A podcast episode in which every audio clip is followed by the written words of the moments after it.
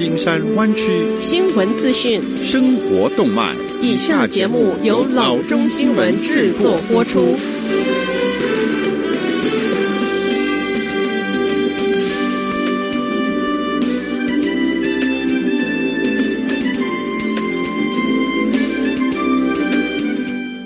各位听众，大家好，欢迎来到老中广播电台的节目，我是君君。我们首先来关注今天的旧金山湾区地方消息。加州人均每天新增 COVID-19 的病例数已经居全国的首位。上周，加州每十万居民一日中 COVID-19 病例数居全国第四高。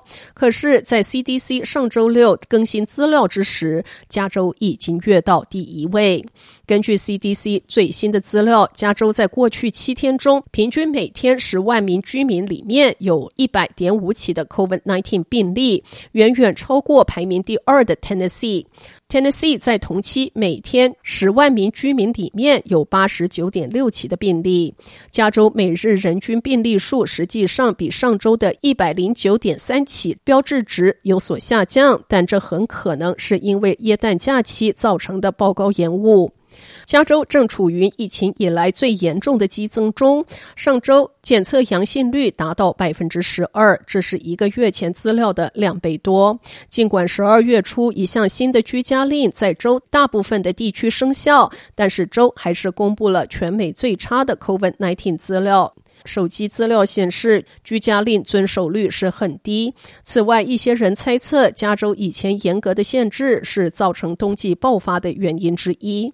为了对比加州与其他州的疫情，CDC 是利用资料以及各州公共健康部门的总病例数和死亡人数，列出每十万人病例最高的十个州的名单。其中，加州位居第一，接下来是 Tennessee、Oklahoma、Arizona、Alabama、Arkansas、Indiana、West Virginia、Nevada，第十位是 Delaware。若想要了解所有五十个州的资料，可以访问 covid.cdc.gov 的网站。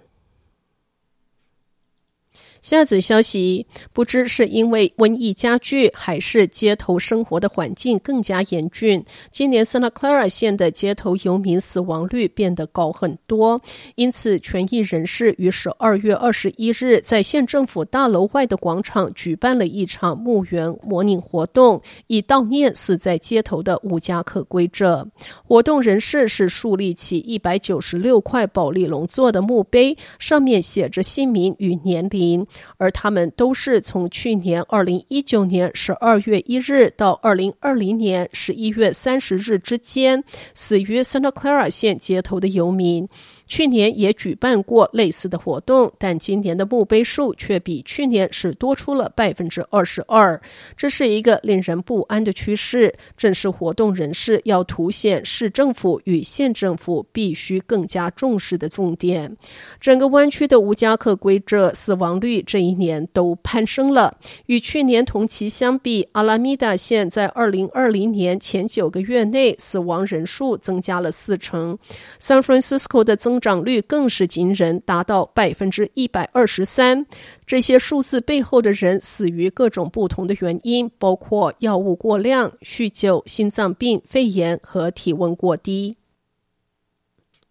下则消息，除了电动车，火箭也成了近十年来最热门的载具行业。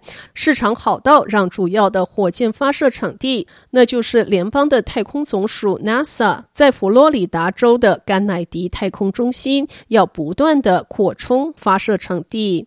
甘乃迪太空中心最近又完成了发射场四十八 LC forty eight，它是一块可以支援比 LC 三十九 A 或 B 或者是 SLC 四十一更小型载具发射工作的平台，而那几块较旧的发射台目前由 SpaceX、SLS 以及 ULA 当作发射基地。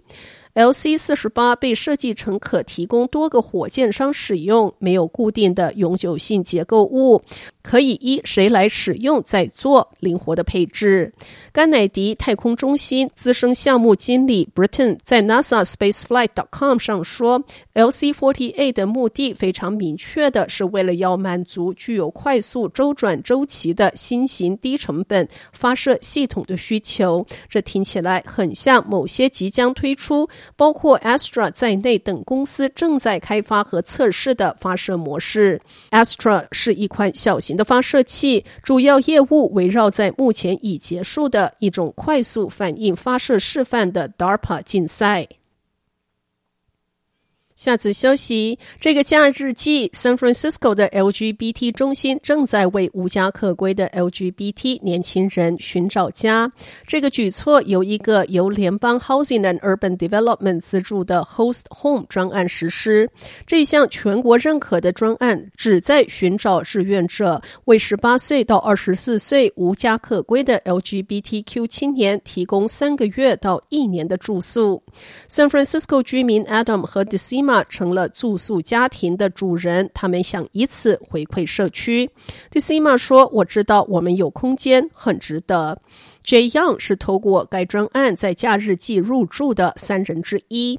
在过去五年中，Young 一直在寻找一个安全的家。